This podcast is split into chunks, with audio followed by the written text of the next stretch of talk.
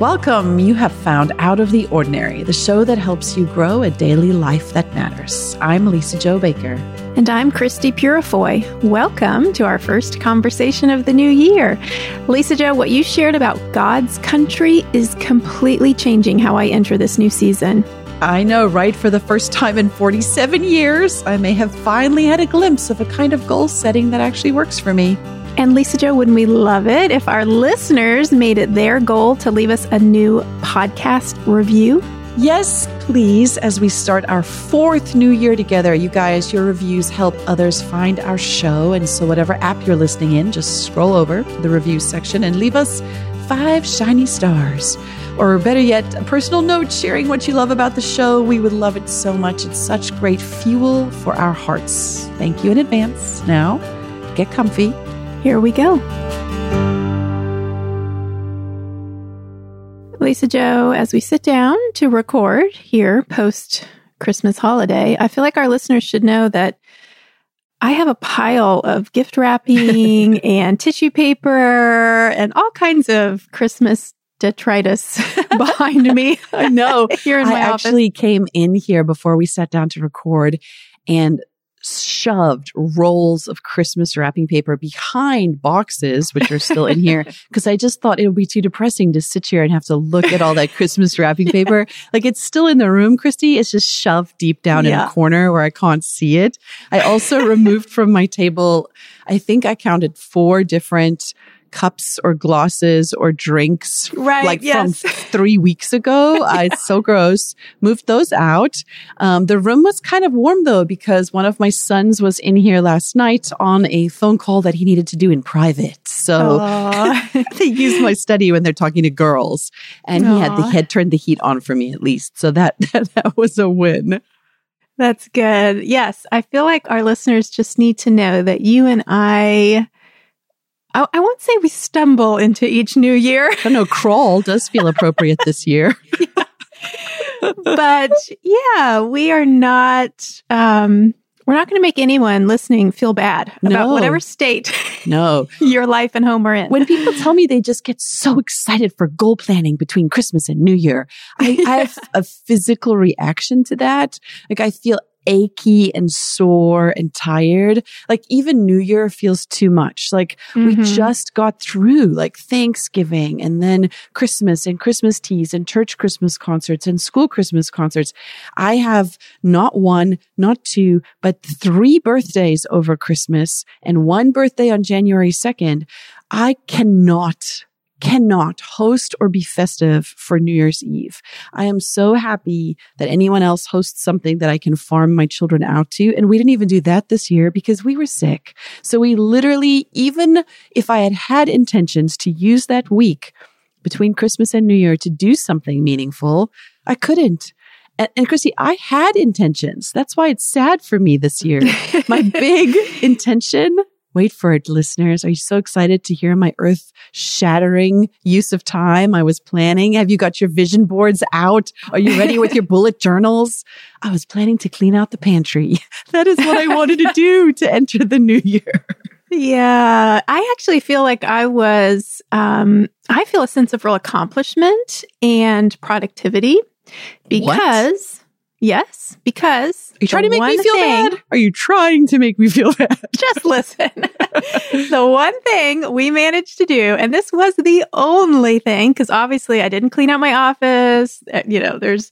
Christmas is still very much up at our house, which again, we enjoy through the 12 days. But in terms of accomplishment, we reorganized Elsa's furniture and cleaned. We moved the bed. We found mountains of dust bunnies. We vacuumed to every corner of that room. We organized her art supplies, and we'll have to do it all again in 6 weeks. But every night, depending on how I'm feeling, I'll just go, I'll peek into her room and say, well, at least we got that done. So that's my version of the pantry. Yes, sometimes for me, it's the pantry, the refrigerator, but this year it was Elsa's bedroom. That's a real thing. For me, that had been my hope to create. I don't know about you. I think we've actually talked about this on the show before, but I carry chaos that's in my space. I feel it in my head.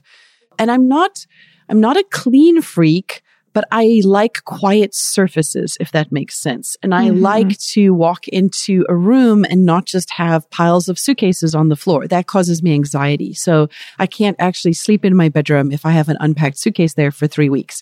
Now, let me clarify, we've been home for a week from vacation. I have still not unpacked my suitcase, but in order to make my bedroom feel calm, Chrissy, I have shoved my suitcase and everything coming out of it, it looks like intestines coming out of a body, down the hallway. So I have to walk past it, but I don't have to sit near it when I'm in my bed feeling sick. So I'm the queen of like shoving things out of my line of sight in order to feel calm, which is why this week I had really hoped, we went down to Florida to be with Pete's parents. We got back in time, I thought, to organize the pantry and my office to be ready for the new year. And neither of those two things have happened. And so I really struggle with, if I haven't accomplished that sense of, it's almost not to do with organizing. It feels like decluttering my brain. If I haven't been able to do that and I bring all of that baggage with me into the new year, there's a temptation in me to feel like a failure from day one. Like, here I am, I've crossed over into the new year, and I'm still surrounded by my junk, literal and metaphorical. I haven't been able to do anything. And I have to be very, very careful then about the messaging I send myself and I let myself read. Because if you're on social media or just on the news, reading magazines, like everybody's talking about how to enter the new year. And I can feel like everybody else is setting goals. And I am in a hole. That is how it feels to me. And I remember lying in bed like January 1st, coughing and gross. And I think I had banished Peter to the sofa because he snored so loudly the night before. The two parents are like running fevers. The children are feral at this point, like scrounging for food. And I just lay there thinking, Lisa Jo, you've come far enough in your journey as a human to know that this is not how we have to worry about how God feels at the beginning of the year. I don't have to be like, look at me with my tiny pantry, God, I'm ready for you. Instead, I could lie in bed at the bottom of a hole and be like, look at me, God, lying in bed, I'm ready for you. Yeah. I mean, there's nothing like being sick to get us out of that mentality of using time. I mean, I know you used that phrase a couple times in telling us your story, that is our approach generally as go-getters in the world, whether as Christians or you and I are Americans, and we go out and we seize the day and we use time. But when you're sick like that, but time is still there. So then what now is your relationship to time? And I think it's all you can do is just be, and be in pain, be tired, be coughing, but be like, that is the only option. Weirdly, sometimes, because sometimes you're just frankly so miserable. But once you kind of get past the utter misery stage, I don't know, sometimes I find a weird kind of peace and rest in knowing like, I can't do anything. I'm just here. It feels good. There's a part of me that thinks, gosh, that actually, without the being sick part, is the thing I would want to carry into the new year or cultivate in the new year, like that sense of, what is it? Like just being, of letting go, of going with the flow, of not trying to use time in that sense, of not trying to control everything. At the same time, yes, not letting the pantry get too out of control. Like I struggle with that too. But yeah, where is that balance? I think that's what I want to find. Right. I was surprised this year because in those first few days of the year, I got a message from an old friend I've known forever. We've been friends since law school. And she's battling breast cancer. And she left me this really beautiful message in which she reminded me of something I had said to her, I guess, years ago, but I don't even remember saying it. Isn't that the gift when friends bring us back our words we don't remember? And at the time, I had actually said this in the context of pregnancy. And she said she was talking to a friend who'd had a miscarriage, and she was sharing this phrase that I guess I've said in the past, where I talk about how pregnancy is. And she said, Lisa Jo, you called it God's country. It's a place where we don't have control over what happens. We are not making life. We can't explain when life doesn't come to fruition the way we hope it will. We're traveling through this country with God. And then she was talking about how she felt like her cancer, in a strange way, was the same. It felt like she had entered God's country. This is a place where you're traveling along with the Lord. You have no control over what's happening in your body. You're doing what the doctors advise you, but ultimately, this isn't a place where you are the king or queen of what's happening. It's not your land. It's not your country. And actually today, when this episode airs, my brother in South Africa, one of them will be undergoing quite a significant surgery. And so I am thinking a lot about this idea of traveling through God's country. And like you said, so as I've been lying in bed or slumped in front of the TV, rewatching, I mean, side note, I've gotten into this YouTube channel of this adorable couple from Nashville who travel all over the world, and they're so cute. And I went and watched all the countries I love. I went and watched them travel through them. Pete and I loved their Ukraine series. They went to all these places we remember. So when I'm not slouched on the sofa watching YouTube mindlessly, I have been thinking about this notion. We tend to approach each year as if it's ours, like it's as if it's a new country, a land that we have to now, hike to and plant our flag and say, this is ours, like conquer this land. And it's interesting you talk about time, because in my former life as an attorney, we tracked our time in such tiny increments, like, 5-6 minute increments of time to bill. And I went to Notre Dame Law School, and we had a professor there, a wonderful Catholic professor, who wrote an article about time and how time is God's. And is there something intrinsically, sinful or distasteful or almost idolatrous about quantifying time as something that we then can pay, charge for? And so I've been thinking about that a lot. Like, the new year is God's country. It's his time he has created.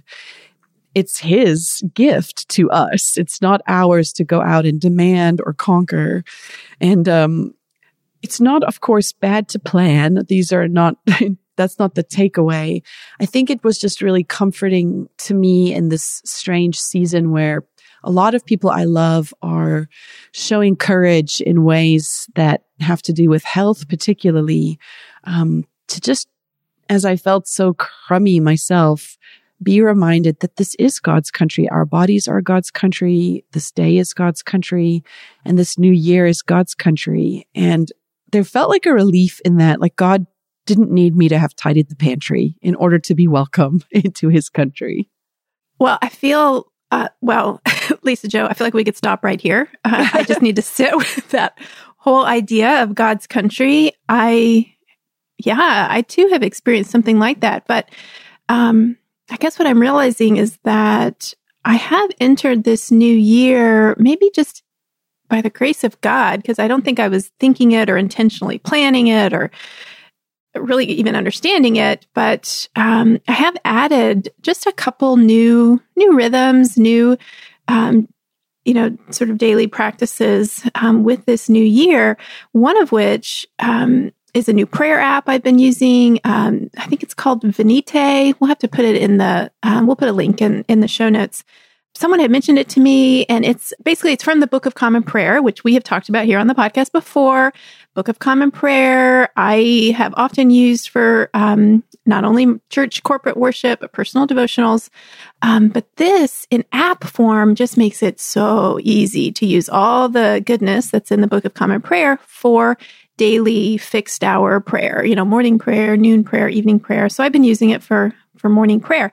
The thing about it, though, is that based on some of the prayer rhythms I was keeping, before Christmas, this one will take me longer because it has more. It has a lot more scripture readings, a lot more prayers. It just is more.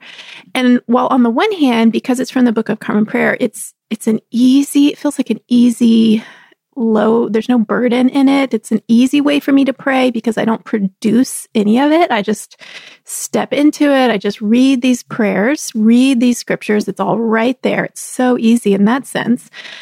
But it takes longer because I'm reading, I'm reading two Psalms. I'm reading a New Testament passage. I'm reading an Old Testament lesson. I'm every day praying a prayer of confession. There's just more. So I was thinking about this, like, why do I really want to do this right now? Because this is a super busy month for me work-wise.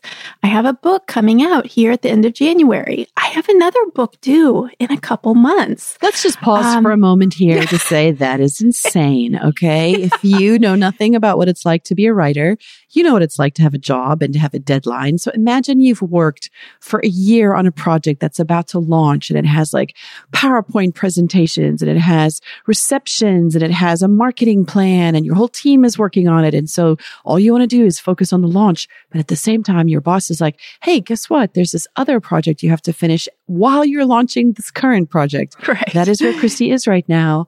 And I think that's why I'm so happy you're talking about this, because it hasn't changed your approach to the new year. You're not out there suddenly like hustling and pinging us all with 100 messages and shooting down all your goals that we have to all jump on board with somehow. I mean, not that those are bad things, but like the nature of how you approach the new year has not changed, even though this is insane that you're launching a book while finishing a book in the first month of the year, which, as we know, should be the slowest. Right. I know it should be the slowest. It's true. Even me, inside my own head, I'm thinking, why is my initial impulse not to use some of the other great prayer tools that I have used in the past? For instance, I love the Pray As You Go app, which is, simpler, one scripture, one song. Why wouldn't I be doing that right now in order to get to my desk a little bit sooner, have time for those, book launch tasks? But Something is just saying, no, I think I need more time in prayer right now. I need more scripture. I need more of that in order to be a person who can navigate this busier, slightly more stressful season well. And I know it's a bit of a Christian cliche to say, like, oh, when we're really in need, we should be on our knees more, right? I feel like there are posters and T-shirts and coffee mugs that say something like that. But I have often thought, I don't know, like, I get it, but I don't know. There's just something sort of cheesy about that. But actually, that's what I'm feeling. Like, no, I just need more of that. So I started this new prayer app. I've also tried to, again, we've talked about this on the podcast before. I have not done any yoga in the past year. And so I'm picking that back up again. I feel it's not prayer, but it's a kind of physical stillness and stretching and strengthening that I really feel myself needing as well. So those are just the two little daily rhythms I've tried to pick back up. Pretty gentle, but they take time, and they take time in a season when human logic would say I should be maximizing, right? My schedule, every minute should be maximized. Yoga is not an exercise where you're maximizing time, because you're actually spending whole minutes lying there breathing, and that's all, right? It's like the most non-productive, I think, form of exercise. You're not like, sprinting or, lifting heavy weights. You're lying on a mat, breathing. And yet, I do think that's what I need right now. So it's paradoxical for sure. I love that you're sharing these two, I'll call them gentle rhythms, as you enter the new year. And if you have listened to us for a while, you'll know this is a theme of our New Year's episodes. This is our fourth New Year of the podcast. That's kind of crazy. If you go back and listen to our early January episodes, I think you'll really enjoy them if this conversation is speaking to you, where we talk about, we don't set goals, do this instead. Pretty much every year we share. And the thing, as I was listening to you talk, I realized I have something new I'm going to try this year too. I think I'm going to definitely try that app you're speaking about. But for me, this is more related to work specifically. In the past year, I think, not just the past year in general in my life, I've constantly made the mistake of doing the opposite of what they tell you to do if you're trying to maximize creative work time. Again, this is because in my brain, I like to declutter before I can create. So for me, I almost have to empty out what's in my head in order to have space to create. So if I have a really full inbox or lots of voice notes I have to listen to, there's a compulsion in me to listen to all of those. Think of it as dishes in your sink. I can't walk past them if I'm trying to now bake something new. I have to clean out my whole sink in order to bake. That's how it works for me with writing. And so I have lost days and weeks. I have wept to Peter. Like, I was supposed to write today and I thought I could just clear out my inbox, and now it's 3 p.m. and I'm still not writing. Over and over, I have made this wail to him and been so frustrated. And he's always says, why don't you start with writing first? And I always say, I don't know how to. It's too stressful. These things are waiting for me. But what's been interesting about getting sick this week, not only that I was sick, but that's combined with the holiday season. I didn't feel bad about letting things pile up. And the more things piled up, the less I'm able to just clear it off quickly. Like, I don't even think that I can. Right. And somehow that unlocked in me a sense of, oh, well, it's so bad. I might as well just leave it the way our trash situation is right now. And then I'll get back to it after I write. And I think that is going to be changing for me. I have decided to begin my weeks and my days creating first. Everything else can wait till the afternoon when I feel too tired to create.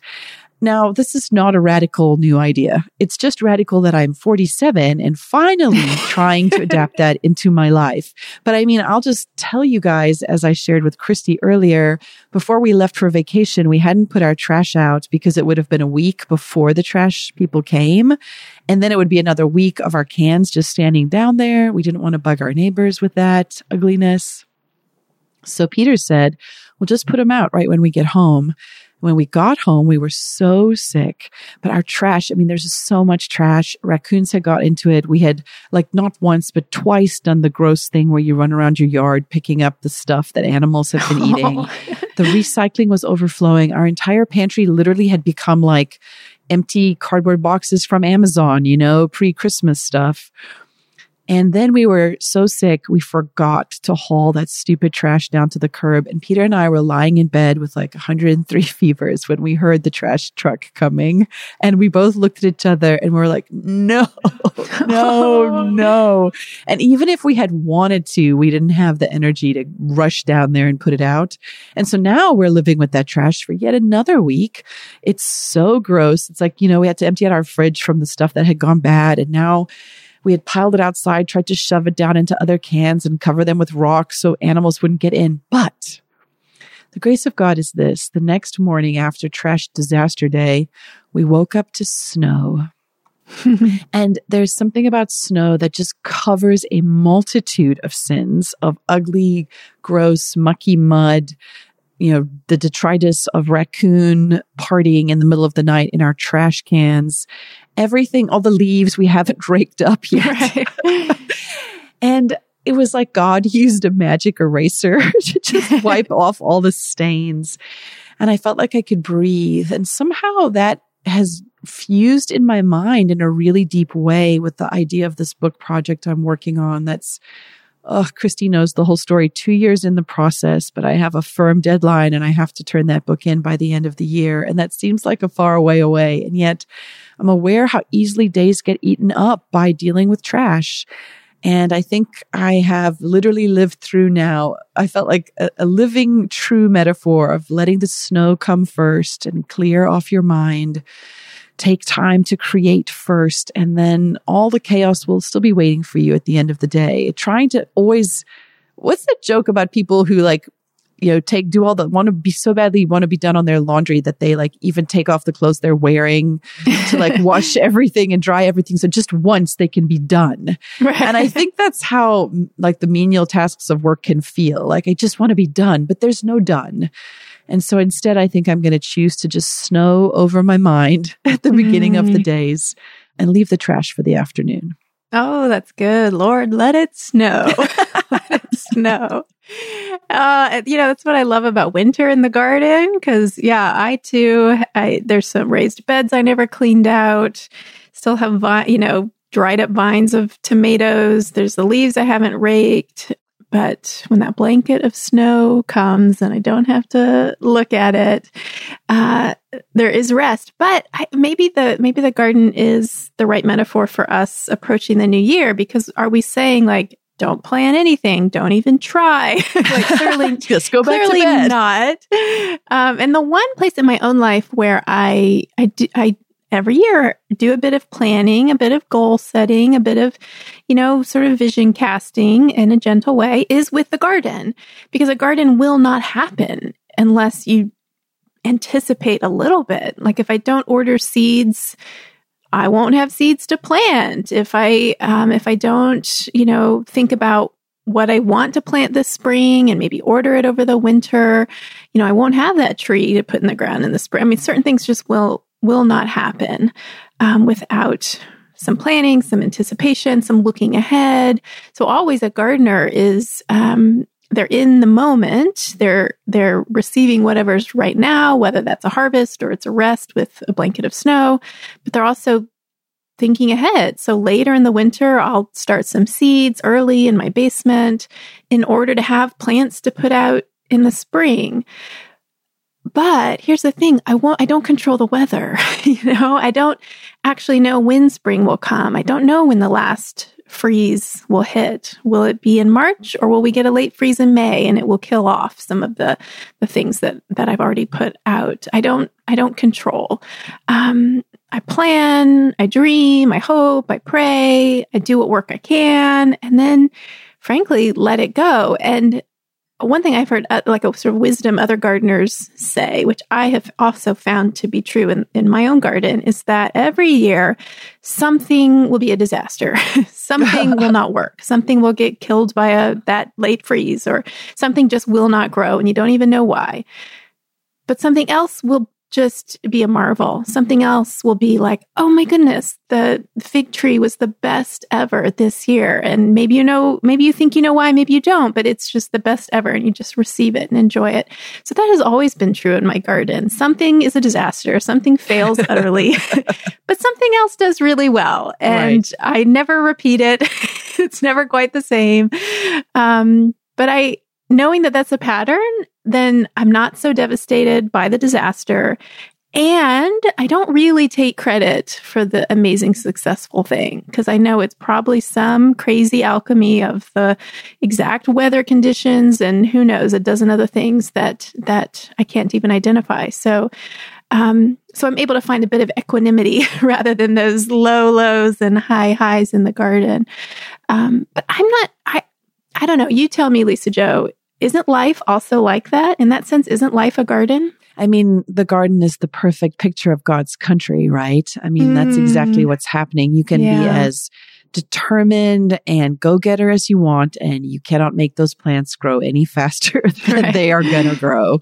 And it's a reminder to me, if you're listening and you love goal planning, please don't be discouraged by this conversation. Just hear us saying we are giving you and everyone else permission, though, to remember that it isn't on us ultimately. Like what happens this year isn't on us for good or bad.